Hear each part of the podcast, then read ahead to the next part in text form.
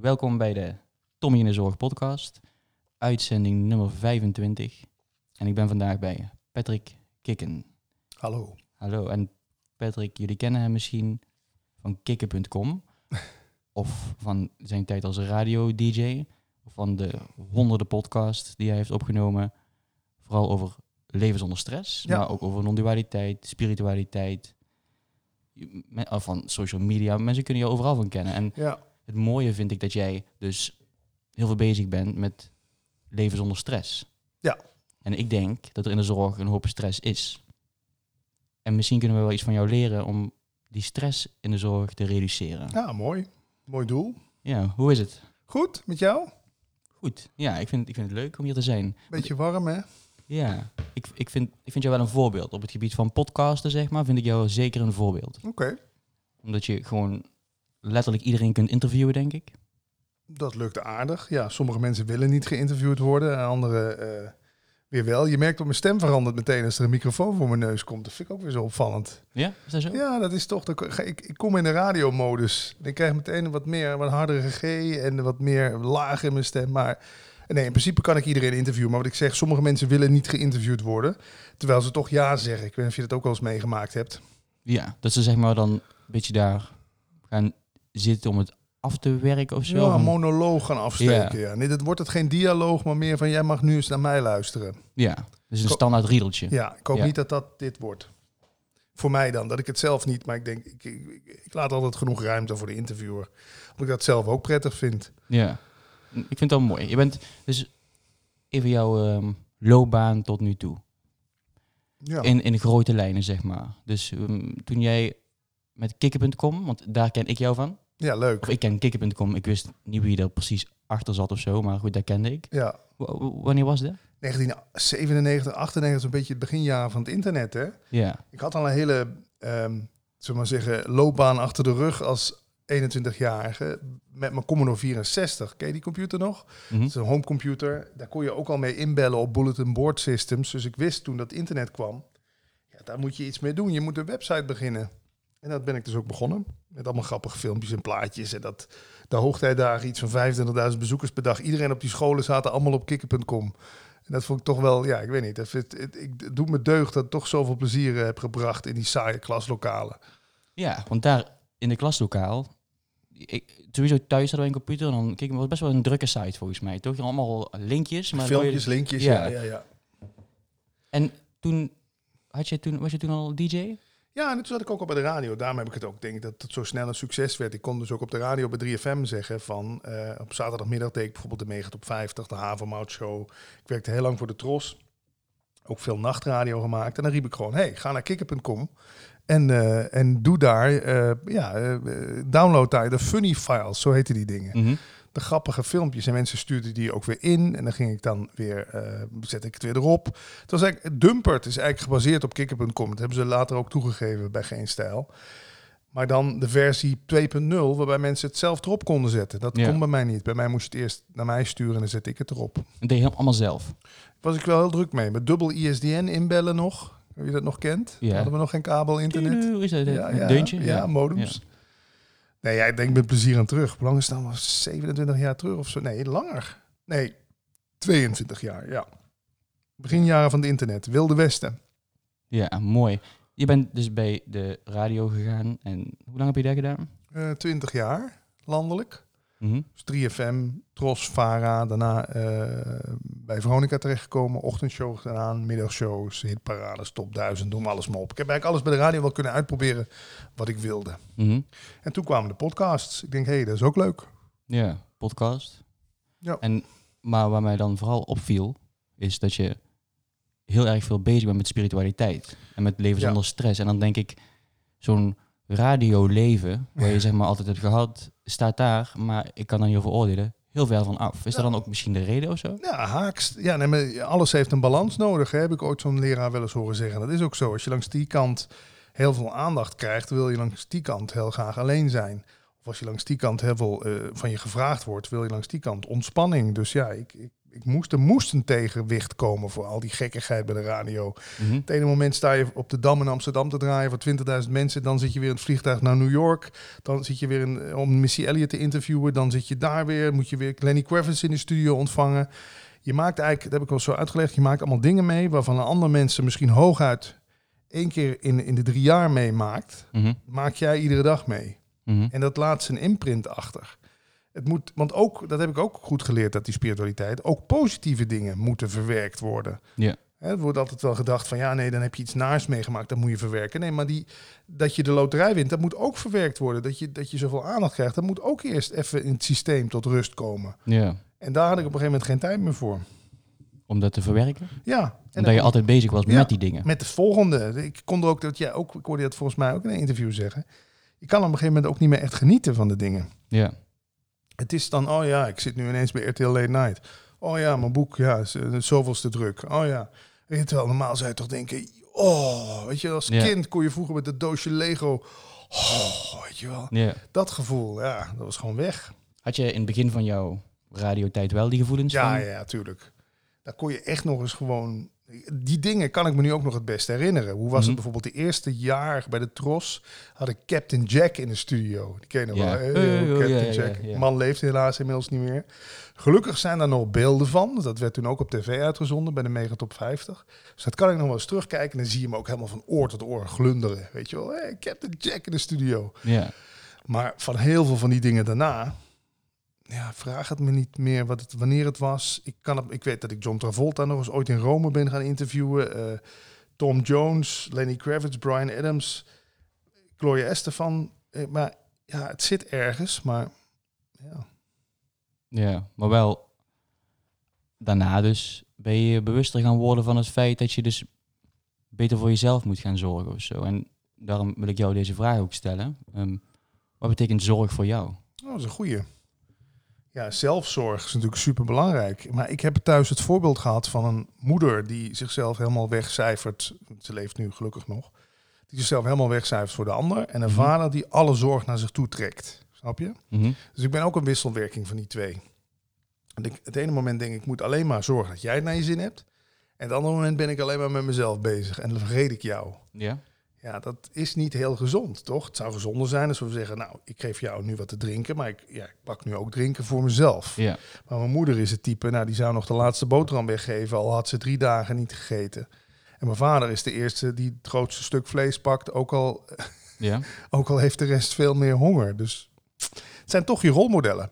Maar wat, wat, wat betekent dan die zorg? Zorg? Het Ja, woord, zo, het kijk, woord zorg. Of misschien moeten we eerst Ja. eens even gaan. Heb je ooit met zorg te maken gehad? Jawel, ik heb eh, toen ik 16 was een brommerongeluk gehad. Vier, we vier weken in het ziekenhuis gelegen.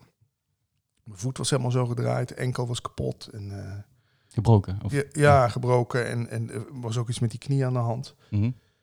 Dat is eigenlijk de langste keer dat ik in het ziekenhuis heb gelegen. En voor de rest veel tandzorg, kan ik me nog wel herinneren. Want ja, tandarts werd op een gegeven moment mijn beste vriend. Want dan had ik heel veel pijn en dan ging ik naar de tandarts. Dan was die pijn weg. Ja. Dus voor mij staat zorg op die, op, oh, als je het over medische zorg hebt, echt voor pijn wegnemen en dingen fixen. ja. Die je zelf niet kunt Die fixen. ik zelf niet kan fixen. Nee. En nog meer? Want ik hoor je nou medische zorg noemen. Ja. Maar, Wat heb je nog meer van vormen van zorg? Ja. Eh, nou, ik, ik moet wel zeggen, bij zorg heb ik meteen eh, zorgen. Weet je wel? Maar zorgen in de negatieve zin. Mhm. Je zorgen maken. Dat is de associatie die ik er ook wel mee heb. Ik kom uit een heel angstig eh, gezin. Tenminste, mijn vader was, behalve dat hij egoïstisch was, ook heel angstig. Ja, misschien gaat dat ook wel hand in hand. Eh, dus dat bezorgd zijn, dat was bij ons ook altijd een ding. Doe dat niet, laat dat nou.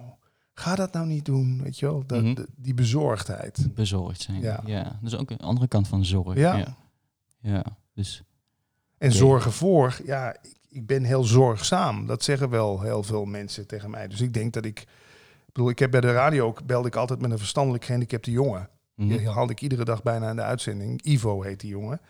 En waar iedereen misschien hem een beetje belachelijk ging maken of zo, nam ik echt de tijd om met hem dat gesprek te voeren. En dat kwamen ook de mooiste reacties op. Oh, hoe jij met Ivo omgaat, dat is toch altijd zo mooi. Mhm. Dat, echt, dat- voel ik gewoon helemaal van binnen. En dan dacht ik ook, ja, dat is gewoon, maar dat ben ik van nature.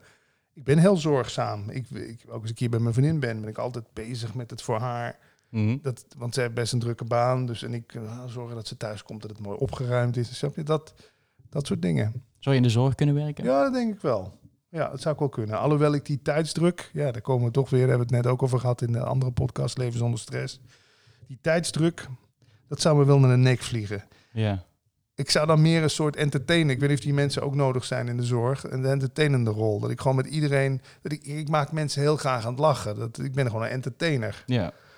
Dus dat, ik zou dat, dat zou mijn uitdaging zijn. Dan iedereen die, die het niet zo naar zijn zin heeft, dat ik het de deur uitloop, dat hij het wel naar zijn zin heeft. Ja, die, die zijn zeker nodig, denk ik. Maar dat zou je ook kunnen doen als verpleegkundige, denk ik. Dus op de operatiekamer of zo, of weet ik veel, waar op een afdeling. Ja. Dat je dus op die manier met de mensen omgaat. Maar Kliniekclown. ja, maar ik hoor jou net zeggen tijdsdruk. Ja. Ik denk, als je bij de radio werkt, dat het dan pas een tijd...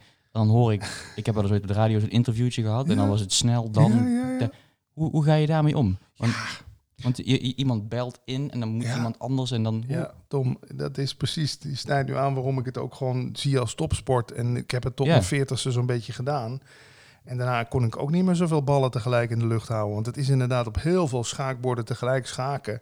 En je ziet die klok aftellen, de reclame moet erin. Je moet nog een winnaar terugbellen. Het nieuws staat, de filelezer staat aan de deur te kloppen. Het is, je bent echt een soort regisseur van allerlei dingetjes. En eh, dat heeft me ook een burn-out ingejaagd. Ik heb, ik heb twee keer een burn-out gehad van het radiowerk. En dat snappen mensen nog steeds niet. De manager zei ook van, hoe kan je hier nou een burn-out van krijgen? Dit is toch wat je je hele leven al wilde doen?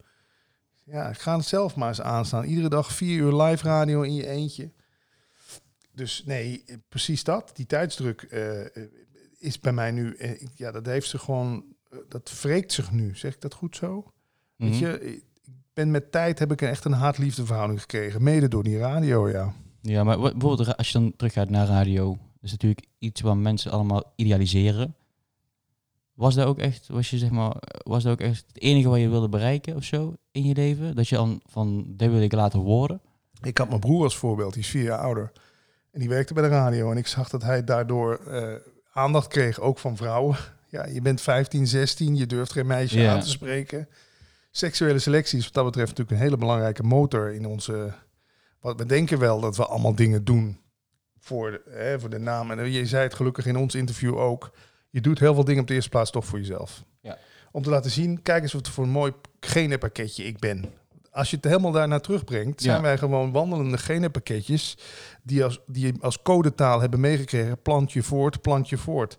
En bij de een is dat wat sterker op de voorgrond dan bij de andere. Maar neem van mij aan, als hier nu twee bloedmooie vrouwen hadden gezeten op die twee lege stoelen, dat dit gesprek heel anders verlopen was. Dan waren wij, denk ik, toch stiekem een stuk meer haantjesgedrag aan het vertonen. En iets meer een betere versie van onszelf aan het verkopen. Omdat dat gewoon, dat op dat biologisch niveau speelt dat mee. Dus dat was voor mij ook de reden om bij de radio te gaan werken. Mhm. Eh, of eerst hobby en toen... Je, komt, je bent de aap op de rots. Ja. Boven. Ja, want dan, je bent bekend. Ja, je wordt erdoor bekend, je krijgt Ja. aandacht. Je, vrouwen tonen interesse in je die je normaal gesproken niet interesse in je zouden tonen. En dan kan je zeggen, nou, maar was dat nou de enige motivatie? Nee, natuurlijk niet. Want ik kon daardoor ook mensen amuseren en, en informeren. Maar dat heeft zeker meegespeeld. Ja. En ehm, daarna de spirituele kant op. Ja, het zat er altijd al in. Maar mijn moeder zit, zat al vroeger met de flessen water voor de radio. Er kwam Jomanda op de radio. En die ging Oh. dan bij Noordzee op zondagavond het water instralen via de radio. En zat mijn moeder klaar met de flessen water bij de radio. Ik vind dat zo fantastisch. Ja, Dan zie je wat, wat mensen allemaal kunnen geloven. En als ik dan bijvoorbeeld een pukkeltje op mijn eh, gezicht, gezicht had, zeg maar, kom maar, ik heb hier een watje met Jomanda water. Dat deppen we even erop en dan is je pukkeltje sneller weg. en? Ja, nou ja, het zal, ik weet niet, ik, in ieder geval die liefde zorg, daar komen we weer, dat was, dat was al heel lief. Maar, en ik heb uitgezocht dat de vader van mijn vader, die wilde ook al theologie gaan studeren. Dus de, de zoektocht naar zingeving heeft er altijd bij mij ook al in gezeten. Ja.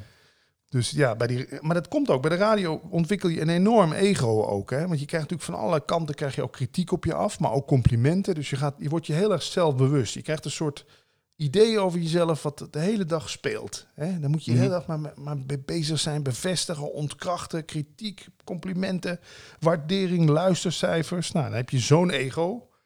Ja, dat gaat zich ook wreken. Want het ego, een opgeblazen zelfbeeld, ja, dat, dat loopt ook leeg bij het minste of geringste. Dus ik moest wel met die spiritualiteit aan de gang om dat, om dat ego eens te gaan onderzoeken. En dat, misschien herkennen mensen dat, dat je, je kan je te veel identificeren met, het is natuurlijk uiteindelijk maar werk. Mhm. Maar daarom vroeg ik ook aan jou, jij bent Tommy in de zorg. Hoe ver ben jij ook nog Tommy de vader? En ben jij ook nog Tommy die niks met de zorg te maken heeft? Ja. Want het kan, het ligt zo op de loer dat je de hele dag als een soort DJ Patrick Kikker door het leven gaat. Ja, Mhm. Ja, ik vind het wel eh, mooi dat je er zo en dat je er ook bewuster van bent geworden. En jouw podcast, hè, die heet Leven zonder stress. ja. Had jij daarvoor veel stress? ja en nu nog, Ja? af en toe. Ja? Ben je ben- stressvol, eh, stressgevoelig, zeg maar? Ja, ben ik zeker. Ik heb laatst zo'n gesprek met iemand opgenomen over PTSS. Ik denk echt wel dat ik een soort aan die radio een soort ja, stresssyndroom heb overgehouden. Waarbij ik gewoon nog steeds heel erg moet opletten eh, dat ik niet naar te drukke plekken ga, te veel dingen doe op een dag. Ik ben heel gevoelig voor, voor wisselingen, zoals nu wordt het ineens weer warm. Ja. Ja, dan voel ik ook wel dat ik denk, ja, waar je vroeger gewoon zou denken, nou, dan is het warm, dan zetten we toch een raam open. Kan ik daar nu inderdaad toch alweer een paar nachten heel slecht van slapen. Daar ben ik, word ik dan ook weer minder, kan ik nog minder stress verdragen. Ja, het heeft wel zijn sporen nagelaten, ja. Die radio. Ik heb eigenlijk 40 jaar in 20 jaar gepropt bij de radio. Mhm. Want ik deed natuurlijk niet alleen die uitzendingen. Ik deed ook drive-in shows en inderdaad spotjes inspreken. En dan zat ik weer bij een filmpremière en dan moest kikker.com nog bijgewerkt worden. Als een soort straaljagerpiloot zo. Leven zonder stress. Ja, Ik, als ik dan een koppeling maak met de zorg, dan denk ik meteen, nou, in de zorg is best veel stress. Hoe kun jij, zijn- kun je ons tips geven, onze zorgverleners, hoe wij beter met stress om zouden kunnen gaan? Met de werkdruk en het gevolg daarvan, die stress. nou, als er één ding is wat ik wel geleerd heb. Ik heb iets van 300 mensen, nou misschien nog wel meer, maar echt de 300 belangrijkste sprekers over het onderwerp eh, gesproken. Spirituele leraren, filosofen, Eckhart Tolle, Byron Katie, noem ze maar op. Blijkt toch dat heel veel stress door onszelf gecreëerd wordt. Het is niet de omstandigheid, maar de gedachten die we over de omstandigheid hebben. Mhm. Dus jij staat ergens aan een bed en je ziet dat je tijd eigenlijk al voorbij is, maar je weet het is nog niet af. Nou, ik weet niet of je dat kent, maar dan beginnen soms die stemmetjes van ja, maar dat kan je toch niet maken. Die volgende zit te wachten. Dadelijk krijg je op je kop. Ja. Dadelijk gaat die vrouw dit de volgende keer ook verwachten. Je krijgt een heel circus aan commentaar. Hè. We noemen, Paul en ik noemen dat eh, de Muppet-opa's op het balkon Mhm. die het vaak ook nog niet eens met elkaar eens zijn. Dus dan krijg je een soort dialoog in je hoofd van twee stemmetjes. Ja, dat veroorzaakt stress. Dus niet de situatie. De situatie aan zich is eigenlijk altijd neutraal. Ik bedoel, we kunnen nu. Dit is gewoon wat het is. Alleen, mijn hoofd zegt nu, ja, het is te warm. Mijn hoofd zegt, het denken zegt, het biertje is bijna op. Je gaat dadelijk dorst krijgen. Eh, Oeh, ik heb last van mijn nek. Eh, Tommy keek net weg. Vindt hij het wel interessant wat ik zeg? Weet je Ja. wel? Ja, en hoe meer je naar die stemmen gaat luisteren, hoe meer stress. Want het, het, het brein kent eigenlijk geen verschil tussen als ik denk dat mijn auto in de fik staat of dat mijn auto echt in de fik staat. Als ik echt geloof nu dat mijn auto in de fik staat, ja, dan begint dat. oh, Ja. Moet iets doen, moet iets doen. Op zich heel lief dat dat, dat, dat ding meteen reageert en jou wil helpen. Hè, dat de, de vechten, vluchten, actie ondernemen. Maar ja, we, ge- we geloven gewoon veel te veel dingen die niet waar zijn. En dan met de zorg bijvoorbeeld, je hebt zo'n wijkroute en dan zit je alvast te denken aan de volgende of aan de vorige Ja. of aan het, wat je nu nog... En Ja, je bent al te laat misschien, je hebt al te veel tijd gebruikt bij iemand. Eigenlijk zijn al die gedachten gewoon onzin, want je hebt er weinig aan. nou ja, dat is leren onderscheid te maken tussen wat het denken verzint, wat waar is en wat niet waar is. En zelden, tenminste daar ben ik achtergekomen, is iets waar wat je denkt over. Tenminste, als je, kijk, als je denken functioneel gebruikt nu, van dat jij weet ik moet op die knop drukken, Ja. dan is het geluid beter. Of dan stopt de opname of begint de opname. Maar denken gaat zich ook met dingen bemoeien waar het helemaal geen vat op heeft. Wat als of ja maar en heb ik wel en en ik ben er wel achter gekomen dat centreert zich allemaal rond een ik. Wij denken nu, ik denk, hè, ik, mij is geleerd dat ik degene ben die nu praat en dat wat ik nu zeg, dat dat mijn verantwoordelijkheid is. Dat ik echt bewust nu allemaal deze woorden zeg. Maar jij en ik weten ook heel veel dingen die we doen, zoals nu aan je neus zitten, dat gebeurt vol automatisch. Ja, Alleen het hoofd komt er later bij om er een oordeel over te geven. Ja, je had niet zoveel in je neus moeten zitten, want het werd toch ook op video opgenomen. Ja. En eh, wat heb je toch niet weer allemaal gezegd? En uh, god man, wat zullen mensen er wel niet van denken? Terwijl SEC in het praten zelf zit geen oordeel. Het gebeurt gewoon. Het is vooral het doenerschap. We eigenen ons dingen toe die we dan zogenaamd goed en zogenaamd fout gedaan hebben. En dat was bij mij ook bij de radio een hele grote stressor. Ik ging veel te veel mezelf op de borst kloppen als het goede luistercijfers waren. Maar als het de maand daarna slechte luistercijfers waren, sloeg ik mezelf met een zweep op mijn rug. Mhm. Eigenlijk zou je gewoon denken, ja, dit is wat het is. Ik heb er mijn best voor gedaan. Maar waarom mezelf zo beoordelen op wat ik allemaal goed en slecht gedaan heb? Maar waarom is er dan zoveel stress in de zorg? Want Ja. op zich hebben wij best wel een mooi werk. En zijn er dan allemaal van die zorgzame gedachten die we hebben of zo? Of hoe moet ik het zien? Hoe, hoe, hoe Ja. zie jij het zeg maar, als Ja. buitenstaander een beetje? Ik kan me voorstellen dat het ook heel veel met je opvoeding te maken heeft. Als jij vroeger, ik merk dat ook bijvoorbeeld met mijn vriendin, die wil het hier ook altijd opgeruimd hebben, omdat ze vroeger als kind altijd op de kop kreeg als het een zootje was bij haar. Dus die heeft nog steeds die stem van die moeder, Ja. Die vroeger dus als kind kon je, je- ja, dat was een autoriteitsfiguur. Hè? Ik denk ook dat het heel veel met autoriteit te maken heeft. Kijk, jij bent ZZP'er. Ik denk dat het al heel slim is. Je bent eigenlijk gewoon eigen baas. Tuurlijk moet jij ook opdrachten volgen van de opdrachtgever. Mhm. Maar ik heb het ook gemerkt, het verschil tussen ZZ... Ik ben nu ook ZZP'er. Veel fijner dan voor een baas werken. Want ik had met mijn vader vroeger veel struggles. En dan ga je bijna de struggles die je met je vader had, ik in mijn geval, op je baas projecteren. Dat wordt Mhm. het nieuwe autoriteitsfiguur.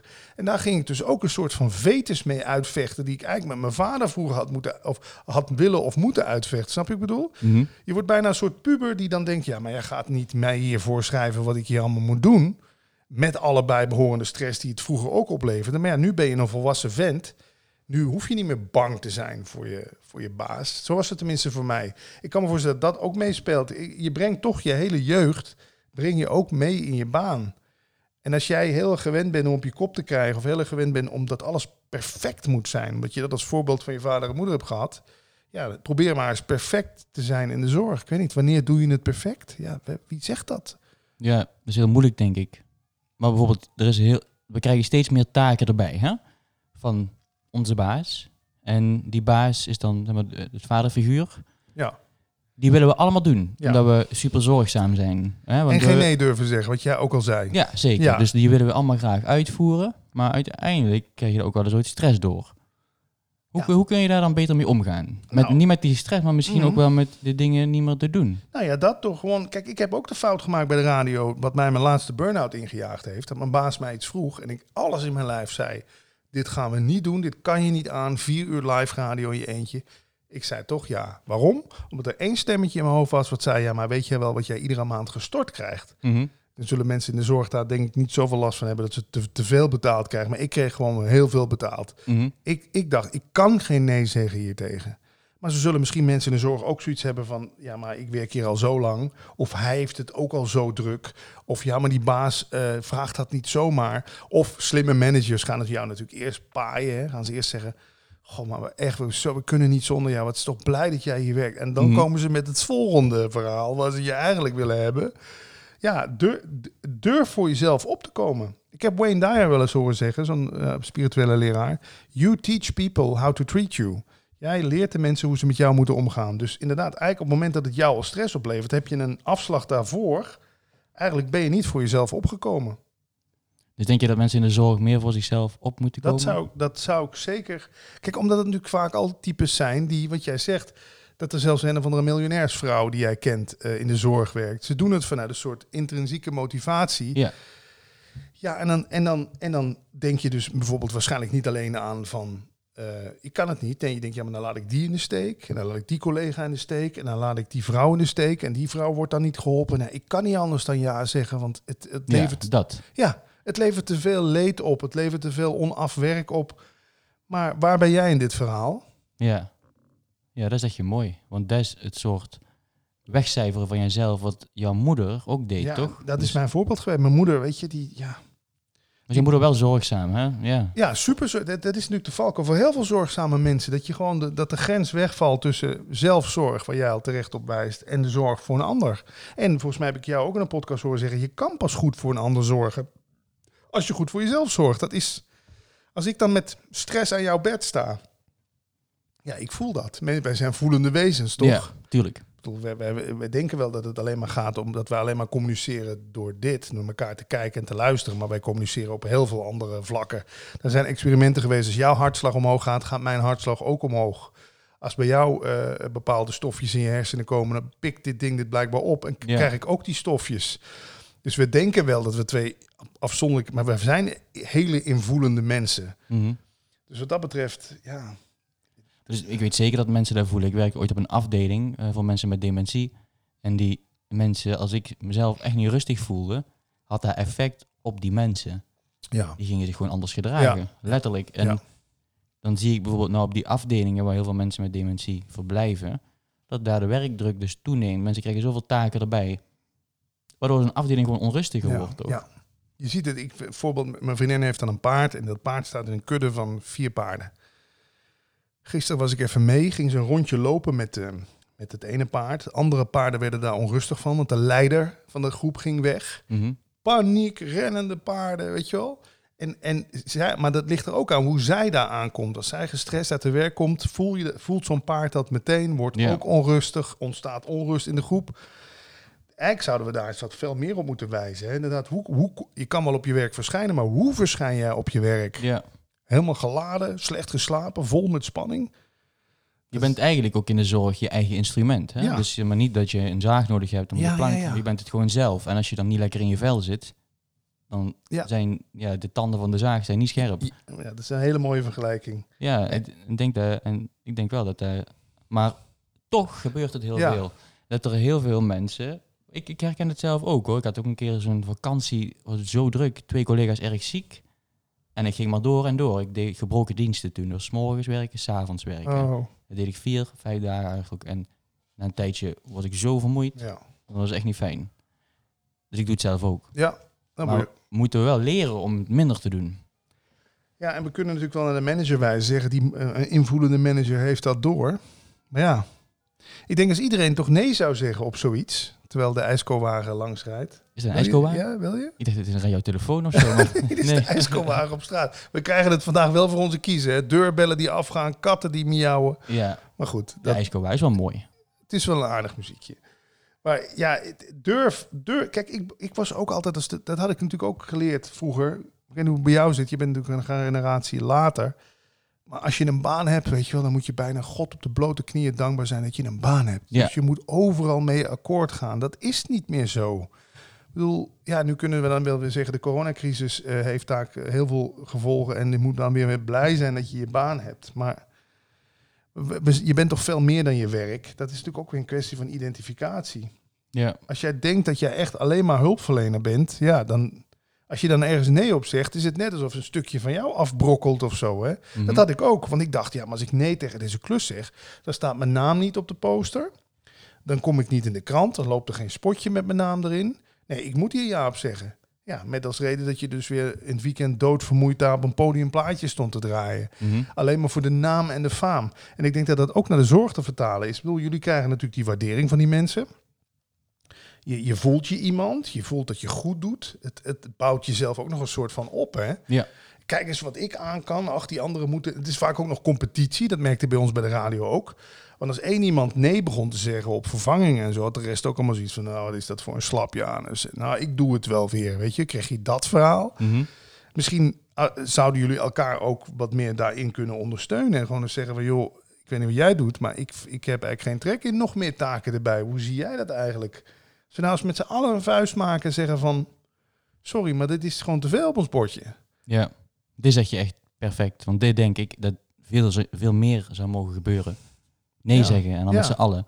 Want uiteindelijk, als een heel team nee zegt, dan gaan er bepaalde dingen gewoon niet gebeuren. Nee. En ze gaan echt niet een heel team ontslaan. Nee, dan sta je Dus- sterk. Ja, en de zorg is dan zo sterk. Kijk hoeveel mensen er in de zorg werken. Ik weet niet, echt 1 miljoen of zo. Dat zijn veel mensen toch? Ja, Dus kom dan ook voor jezelf op, want anders hou je het niet vol. Of je collega houdt het niet vol. En want die demonstraties toen, ik heb die aflevering van Andere Tijden, ik weet niet of je die ook gezien hebt, over, over eh, helden in de zorg. Dat was toen dat klappen zo Ja. was. En zijn ze eens gaan terugkijken, hoe zit het er eigenlijk met de zorg? Ja, jullie zijn toch wel flink met wat mensen naar Den Haag geweest. En dat protesteren heeft toen wel gewoon iets opgeleverd. Ben je daar niet zo voor protesteren? nee, ik denk dat eh, als je het doet, doe het dan goed. En ga echt niet werken. Maar dat is echt onmogelijk, bijna bij ons. Omdat dat is niet goed voor je geweten. Ja. Als, je echt, we- als we met z'n allen niet gaan werken, gaan er mensen overlijden. En Ja. dat moet je ook niet willen. Maar ik denk wel dat je gewoon door goed bij jezelf te blijven. Dus nee te zeggen tegen al die extra dingetjes die we moeten doen. Een taakje hier, taakje Ja. zus. Die niks te maken hebben met het zorgen voor mevrouw Jansen. Als je daar gewoon nee tegen zegt. En niet jij in je eentje. Maar je hele Collectief. team. Dan gaat het niet gebeuren. En daar kunnen we denk ik wel veel meer doen.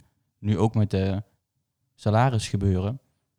Ja, dan moeten we wel met z'n allen iets aan gaan doen. Want ze komen het echt niet brengen. Nee. En dan denk ik niet dat het helpt om met z'n allen te gaan schreeuwen op het Malieveld. Maar wel weer gauw naar huis, want onze dienst begint bijna. Ah, ja, Snap ja, je? Ja. En dat weten mensen in de politiek net zo goed. Dat gaan we niet doen. Nee. Wat kunnen we dan doen? Moeten we op een andere manier gaan verzinnen hoe we dat wel zouden kunnen doen. Dus bijvoorbeeld door alleen maar te gaan zorgen voor mensen en niks meer extra te doen. Hm. Zo kun je ook natuurlijk een soort van staken doen. Hè? Of eh, kun je nog meer doen? Heb jij nog tips misschien wat we zouden kunnen doen? Een goede actie? Die we zouden op kunnen zetten in de Nou zorg? ja, online. Jij bent heel actief online. Ik bedoel, een petitie vind ik altijd wel mooi, toch? Ja, maar dat vind ik ook, dat wordt gewoon Ja, oh, wordt bedankt. ja, wordt daar niks mee gedaan? Ik weet niet, voor mij is er gisteren dan bij die Ja. derde keer dat er voor die motie gestemd is, ook een petitie ingediend. En ik weet niet of er iets mee gedaan wordt. Hm. Ik heb er weinig over gehoord. En Ja. ja, ze moeten er wel natuurlijk iets mee doen in de Kamer. Maar dat wordt dan toch gewoon... Aan de, misschien ligt het ook wel niet eens bij de politiek, denk ik ooit. Dat die politiek... Misschien moeten die zorginstellingen zelf wel iets gaan doen. Ja. Die zijn in principe al een soort collectief. ja. Ik, ik vind het lastig ooit. Heb je dat? Ja, een grens trekken gewoon. Zeggen tot hier en niet verder. Ik, ik vraag me ook af, wat zijn de taken dan jullie allemaal erbij krijgen steeds? Administratief? eh, Mm, Neem een voorbeeld. Ehm, Zo'n zorginstelling gaat voorstellen op een andere manier werken. mm, Zelfsturende teams. hm, Dus mensen die gewoon in zorg werken altijd, die krijgen dan taakjes erbij, want de manager gaat weg. ja. En die moet dus taken overnemen van zo'n manager. Of die moet Een rooster maken bijvoorbeeld. Of, ro- roosteren, ehm, dingen bestellen voor de afdeling, Ja. contact mee hebben met families, eh, vacatures, et cetera.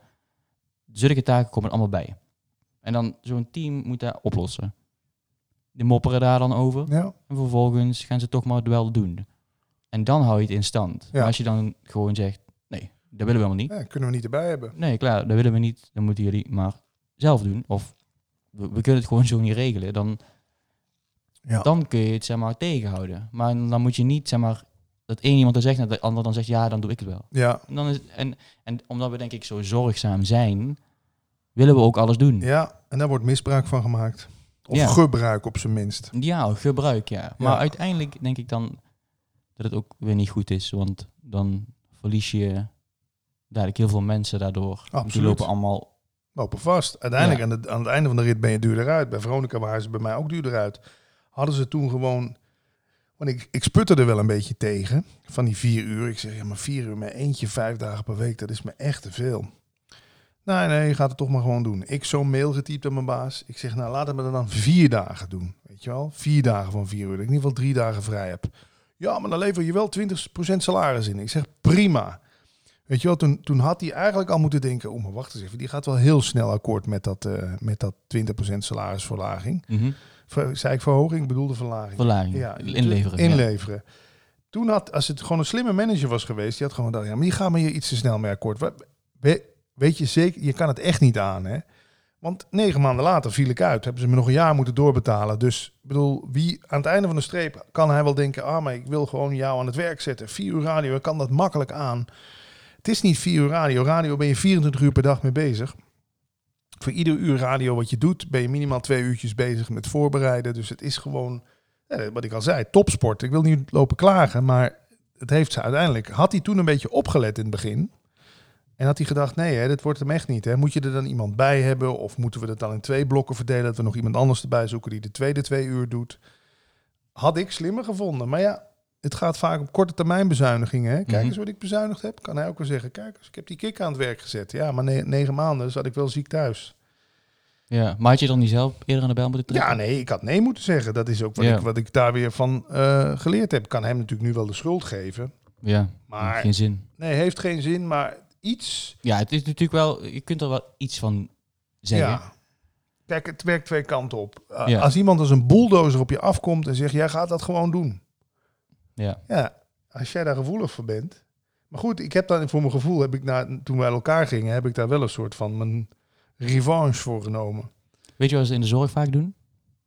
Als er dan niemand kan met werken, dan zeggen ze, dan gaan we iemand aanwijzen. Aanwijzen. Ja, heb ik regelmatig gehoord. En dan, eh, dan als dat gezegd wordt, dan is het altijd van, oeh. Ja.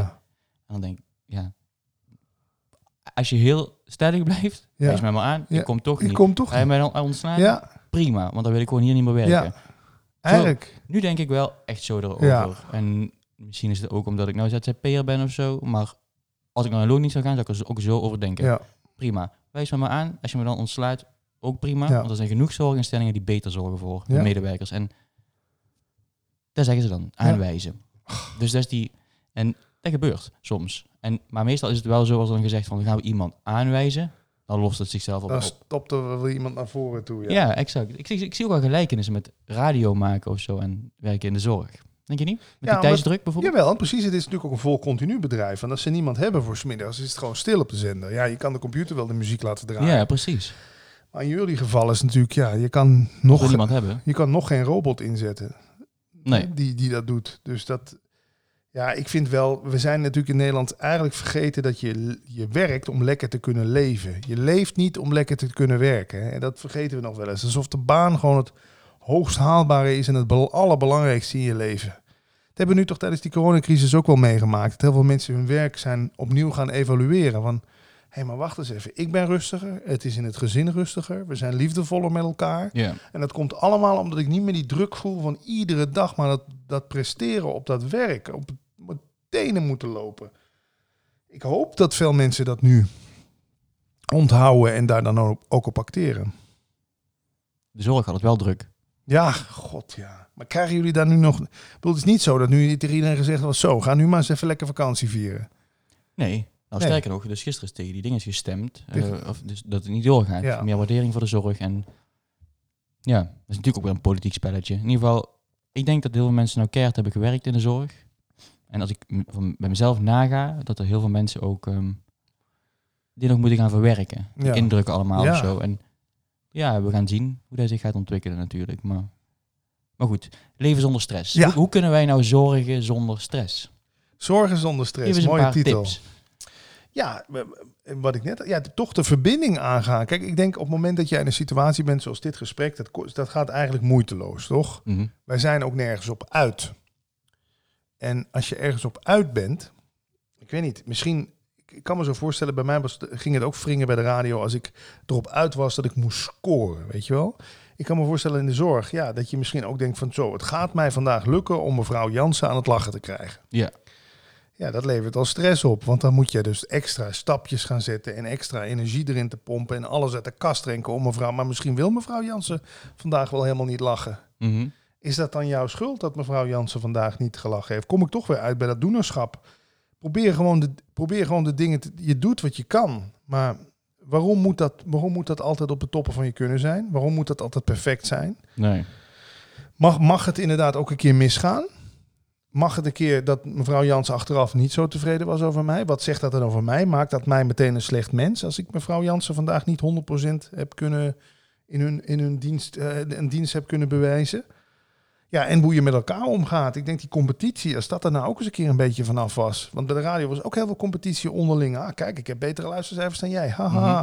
Ik weet niet hoe dat. Ik denk dat in de zorg ook zo is. Ja. Hè? Dat iemand Je hebt heel veel laagjes. Hè? Bijvoorbeeld verpleegkundige, verzorgende, Ah, ja. helpende, zorgkundige, zorgassistent. Ja, ja, ja. De, dokters heb En je dat dan is natuurlijk. allemaal. Ja, heel erg. En daar merk je ook heel erg. Ik had daar zelf ook. Ik had eerst heb ik een eh, verzorgende opleiding gedaan. Ja, En daarna wilde ik toch wel per se verpleegkundige worden. Want ja, dan was ik het wel. ja, En eh, toen had ik het gehaald en toen dacht ik, ja, nou is het gewoon hetzelfde. Voel me prima. ja. En dus daar ging toen wel een beetje minder. Maar maar je hebt nog steeds meer diploma's. En zo'n hiërarchie. Terwijl je moet, je doet het uiteindelijk voor hetzelfde doel. ja. Toch? Om mensen te helpen. En doe lekker wat je wil. Maar die hiërarchie is, die komt van boven naar beneden, zeg maar. Hè? Dus Hm? je hebt echt verpleegkundigen die een beetje neerkijken op mensen die dan eh, helpende zijn, Ja. bijvoorbeeld. Maar ook helpende die dan, zeg maar, zo naar de verpleegkundige kijken van... Oh, ja, jij weet alles, dus eh Ik kijk je tegen weet op. beker. Of, Ja. Snap je? Dus, en, en dat zorgt voor een soort kloof, een soort sfeertje... waar helemaal nergens over gaat, Ja. waar we niks aan hebben. ja, en er zijn eigenlijk drie letters voor, hè? E-G-O. Ego. Ja, Wij, wij, wij zitten toch ons constant te toetsen aan anderen. Van ben ik, als je daar alles mee stopt met die vergelijking tussen lager, hoger, ouder, jonger. Je zou nu ook kunnen denken, nou Tommy is pas 29, ik ben bijna 46. Wat zegt dat? Dat zegt helemaal niks. Nee. Dat is een getal. Jij kan honderd keer meer levenservaring hebben door alles wat je in de zorg hebt meegemaakt. Ik kan van alles hebben meegemaakt. Dat zegt allemaal niks. Dus als je daar eens mee stopt met die vergelijking eigenlijk komt, dat, levert, dat neemt ook al heel veel stress weg. Ja, en toch het feit dat je het idee hebt dat je jezelf moet verbeteren ook altijd. Ik weet dat mensen wel zeggen, ja, maar dan word ik toch, dan bereik ik toch nooit wat in het leven. Nee, maar misschien gaat dat wel vanzelf. Misschien word je vanzelf wel beter in de dingen. En word je ergens naartoe getrokken wat jouw interesse heeft. Ga je daar vanzelf meer in verdiepen. Ga je daar vanzelf boeken over lezen. Ik bedoel, ik, ik ben met de jaren ook gegroeid. Maar het was geen persoonlijke groei in de zin van dat de persoon dat gedaan heeft. Dat was gewoon omdat ik me openstel voor alles en iedereen. Voor ervaringen, voor mensen die, die ik ontmoet. En daardoor groeien als mens. Ja, Ja. Dat, is, dat is inherent. Dus ik, ik kan me zo voorstellen, zorg, ja. En, en, en wat net vroeg je ook aan mij, wat vond jij dan nou van die corona-toestand? En dan roep ik, roep ik zo gekscherend, ik verblijf in geen mening. Mhm. Maar dat heb ik van een van die spirituele leraren geleerd. En het is zo lekker. Als iemand je eens een keer iets vraagt, hè, om gewoon te zeggen, ja, ik weet het niet. Of Mhm. ik, ik, heb er, ik heb er geen mening over. Ik, daar rust een taboe op in. We moeten overal maar wat van vinden. We moeten alles weten. We moeten op de hoogte zijn. Ja, dat heb ik nog eens van Jan van Delden gehoord. De man die ik het meeste geïnterviewd heb in mijn leven. Al zeker tien keer. Die zegt ook, dat is allemaal aangeleerd gedrag. Dat je voor jezelf moet opkomen. Dat je op de hoogte moet zijn. Dat is allemaal aangeleerd gedrag. We, zijn, wij kopiëren dat van elkaar. Omdat we niet door de mand willen vallen. Maar durf jij diegene te zijn die gewoon eens een keer zegt... Corona? Ja, nou, Is er iets gebeurd dan? Hoe bedoel je? Ja, dat is een goede. Ja, nee, dat gaan ze je echt voor, voor gek verklaren. Maar Mhm. dat je zegt van ja, we zullen het zien waar het Ja. naartoe gaat. Of, Maar daar is het ook de enige antwoord Ja. dat het juiste is, denk ik. Ja, maar dat, je weet het. Maar we, we denken van alles te weten. Als, Ja. ik, als ik de hele avond programma's zit te kijken, dan wil ik de dag daarna op mijn werk wel even laten zien dat ik op de hoogte ben. Want ik heb alles Hmm. gezien gisteravond. Ja, maar die mensen op tv weten het ook niet. Die Ja. doen alsof ze het weten. Iedereen loopt maar te doen alsof. En dat is zo mooi. Wil jij nog meedoen aan dat doen alsof spelletje? Of denk je op een gegeven moment ook, ja, ik doe niet meer alsof. Ik weet het gewoon niet. Ja, dat, is, dat klopt. Dat is, ja, dat is een mooi hoor. Want op, je wil graag op de hoogte doen om uit de hoogte te doen Ja, daarna of zo. Ik weet niet, je, je wil dan graag iedereen vertellen van, oh, oh, alsof je het laatste nieuws wel weet. Ja, ja. Nee, maar ik zal je eens beter vertellen. Sterker nog. En ik weet het. Is, kijk, als je het ook allemaal een beetje onschuldig kan zien. Diezelfde Jan van Delden die zegt altijd... Als een kind van drie zijn koffertje pakt... En tegen jij, want je hebt een kind van één. Als het daar drie is, dat pakt zijn koffertje... En zegt tegen jou, papa, ik ga naar mijn werk toe. Wat doe jij dan? Dan zeg jij niet van, eh, doe normaal. Je gaat helemaal niet je werk toe. Dan doe jij gewoon leuk mee. Hè? En dan Ja. zeg je van, oh, ga je naar je werk toe? Oké, top. Nou, ga je centjes verdienen voor ons. Top. Eh, Doei, tot straks eigenlijk zou je met die, met die directeur of met die manager die zo gewichtig loopt te doen met zijn aktentas en zijn pak en zo, eigenlijk speel ook gewoon me- meespelen. Gewoon doen. Oh, top. Nee, top. Nee, goed. Weet je, en bij jezelf weet je, ja, ik neem dit gewoon in jezelf weten. Dit is ook maar gewoon weer een kleuter met een pak aan. Mhm. Ik neem dit niet meer serieus. Dat is misschien ook de reden waarom we tegen dat soort managers gewoon geen, geen nee durven te zeggen. We nemen dat gewoon veel te serieus. We plaatsen onszelf lager. Het is een manager. Daar moet ik wel naar luisteren, weet je wel. Maar als dat kind van drie met dat koffertje tegen jou zegt... Papa, jij gaat nu die drie taken erbij doen.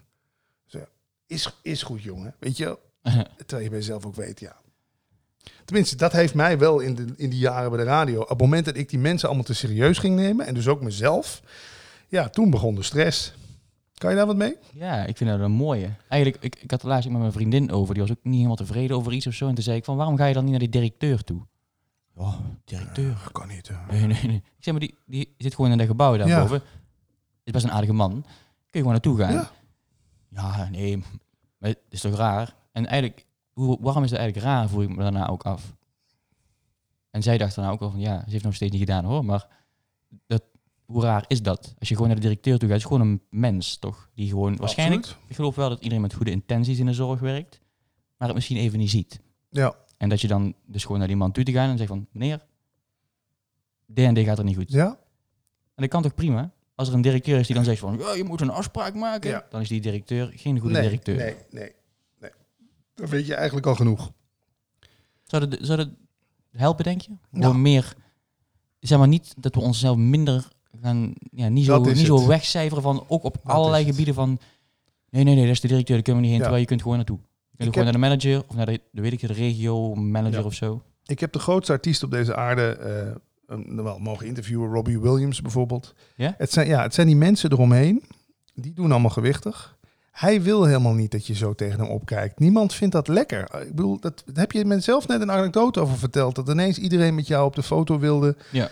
Na een boeksigneersessie of iets. Of nadat je op tv was geweest. Je denkt, hè? Ja. Maak jezelf eens niet zo klein. Ik ben het maar, weet je wel. En ik heb dat met die Robbie Williams, Lenny Kravitz. Dat zijn allemaal... Wanneer kreeg ik verbinding met ze? Als ik niet tegen ze opkeek. En ook niet tegen ze neerkijk. Gewoon, ik maak een praatje met Robbie Williams. Zeg, oh ja, dat Nederlands elftal. Ik heb nog een shirt voor je, wat Nederlands elftal. Nee, te gek, wat leuk. Hup, aandoen. IJs gebroken. Vrienden voor het leven. Bewijzen van. Hè? ja. gewoon jezelf niet lager of niet kleiner of groter maken dan een ander. Ik denk dat het echt, echt zo simpel kan werken. En ook niet bang zijn om dan, nou, als jij tegen zo'n zo'n blaaskaak van een baas aanloopt, dan weet je toch inderdaad genoeg. Dan weet je toch, oh, we hebben hier een blaaskaak van een baas. ja. En dan wil dat betekent dat je de volgende keer maar aan voor moet buigen. Nee, dan kan je inderdaad eens bij jezelf gaan denken, hmm, wil ik wel voor een bedrijf werken waar we een blaaskaak van een baas hebben? Want als je hier de blaaskaak hebt, dat zie je nu wel bij John de Mol en Talpa dan zijpelt dat allemaal door naar die managers eronder. En die gaan ook zo tegen hun werknemers doen. Dat is eigenlijk hele waardevolle informatie als je tegen zo iemand aanloopt. Ja, dat klopt. Inderdaad. Hoe, hoe- ja. Maar dat moeten we dan wel gewoon gaan doen. Ja, du- durven. De, het is een kwestie van durven. Kijk, als je op een gegeven moment... Ik ben met die spiritualiteit in aanraking gekomen. Waarom heeft me dat nou zoveel lichter gemaakt in het leven? Tuurlijk ervaar ik nog wel stress, maar er is iets op de achtergrond wat een soort van gerust is, weet je wel? Mhm. We, laten veel te veel afhangen van alles. Ik, we denken dat we gelukkig worden als we die baan houden, als we die auto kunnen kopen, als we dat salaris maar hebben. Maar dat is ook allemaal weer aangeleerd gedrag. Ja. Er is een plek in jou, wat, waar je als kind ook de hele dag was, die helemaal zich niet druk maakte over kleren, bankrekeningen. Ja, en die, die onschuld, die, die zijn we op een gegeven moment gaan inruilen voor het idee dat dit, er allemaal, dat dit hier allemaal heel erg belangrijk is. Hè? Het doet er heel erg toe. En dan heb je zelfs stromingen waar ze gewoon zeggen, ja maar wacht eens even, dit hier, dit is maar gewoon een soort bedenksel. Hè? Dus je, hebt, je kent Mhm. de term non-dualiteit. Ja, zeker. Dit is een soort droom waar we met z'n allen in zitten. Stel je nou eens voor dat jij doodgaat en je- daarna kom je, word, je- schrik je wakker in een, in, in een andere wereld of zo. Ja. Fuck, ik heb dit allemaal allemaal liggen dromen. Heb ik dat zo serieus genomen? Je, mij Ja. helpt dat.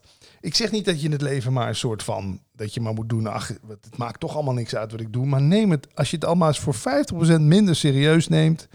en denkt van, joh, er hangt eigenlijk allemaal niet zo heel veel van af hier. Ik, ik hoef niet de, de super allerbeste versie van mezelf te worden... wat je natuurlijk ook ziet op, op internet alleen maar. Hè? Ja, ja, ja. maximize your performance en alles moet to the max.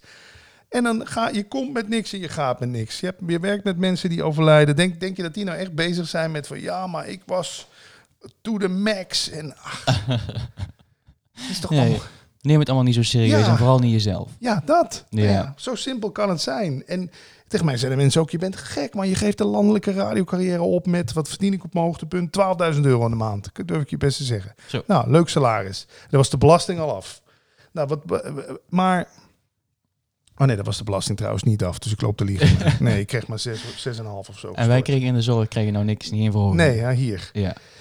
Het is, kijk, maar ook als je het allemaal een beetje als een spel kan zien. Stel, stel we zitten nou gewoon te monopolie. Het, het geld is niet echt. Weet je, we Ja. denken, ja. ja. we- we- Maar dat is ook in principe ja, zo. is ook zo. Geld Ja. is fictief. Het wordt, het, een bank mag gewoon 100.000 intypen. Zo, dan heb jij een lening van 100.000 euro. Dat ligt niet ergens 100.000 euro. Het wordt gewoon uit het niets gecreëerd. Ja. Dus eh, als we het nou eens allemaal een beetje meer zo kunnen zien. Dat dit gewoon een soort monopoliespel is. Nou, soms verlies je, soms win je. Soms neem je eens wat risico. Soms zet je eens wat hoger in. Weet je wel? En daar hangt niks van af. Want ik ga straks toch gewoon weer slapen. En dan, nou prima. Mhm. Zo, tenminste, het heeft mij heel erg geholpen om, om het leven gewoon een stuk luchtiger te zien. Denk je Nou, dat het goed is voor mensen die in de zorg zeg maar, veel stress hebben om zich meer bezig te houden met spiritualiteit of persoonlijke ontwikkeling bijvoorbeeld? Absoluut. En dan met name denk ik toch spiritualiteit waarin de persoon eens onder de loep genomen wordt. Want het, is, het, het komt van het Griekse woord eh, persona, masker. De persoon is maar gewoon een soort image, hè? de versie. Net zoals jij, Tommy. Nou, Tommy is een soort merk geworden. Zo zijn we eigenlijk allemaal een soort merk geworden in ons kringetje. Voor de ene wat groter kring dan bij de andere. Maar ja, durf je ook gewoon dat masker gewoon af te zetten en gewoon jezelf te zijn? Durf, je ook gewoon te denken, nou, dan vind je mij toch een eikel. Of dan vind jij toch dat ik vandaag het slecht gedaan heb? Ja, kan. Ik vind van niet. Wie heeft er gelijk? Ja. Ja. Mooi. Ik, eh, ik heb, ja, heb je nog tips voor mensen die in de zorg werken? Of wil je nog iets zeggen tegen mensen die in de zorg werken? Kijk eens de film Alles over Niets. Die staat op YouTube. Die hebben we gemaakt samen met podcastluisteraars. Echt een hele leuke film geworden. Duurt een uurtje. Ja. Die is opgenomen onder andere in de bioscoop in Helmond, waar jij vandaan komt. Is twee keer te zien geweest bij RTL 4, één keer bij RTL 8. Is gewoon een hele gezellige eh, film over een jongen en een meisje en die elkaar ontmoeten en zo. En een beetje die stress van elkaar niet terug appen en zo. Mhm. Maar de boodschap daarin is heel erg de boodschap van non-dualiteit. Gewoon het idee dat wij een ik zijn die aan het roer staat van zijn eigen leven. En die over alles moet nadenken. Iedere beslissing moet afgewogen worden. Da- daar gaat die film over. En ik vind dat, ik, ja, dat heeft mij heel erg gerustgesteld, die hele film en die hele boodschap. Gewoon eens, het, laat het leven maar gewoon eens een beetje stromen. Ja. Weet je wel? En je merkt toch ook op je werk, als je met iedereen conflicten krijgt en het loopt niet lekker met patiënten eh, en, en je komt vaker te laat, kunnen ook signalen zijn dat je daar gewoon niet meer op je plek bent. Hè? Ja, tuurlijk. En dat Ja. mag ook, hè? Ja, natuurlijk. Ja. Maar wij zijn dan zo arrogant te denken, ja, maar dat gaat me niet gebeuren. Ik, ik laat het toch niet van me afpakken.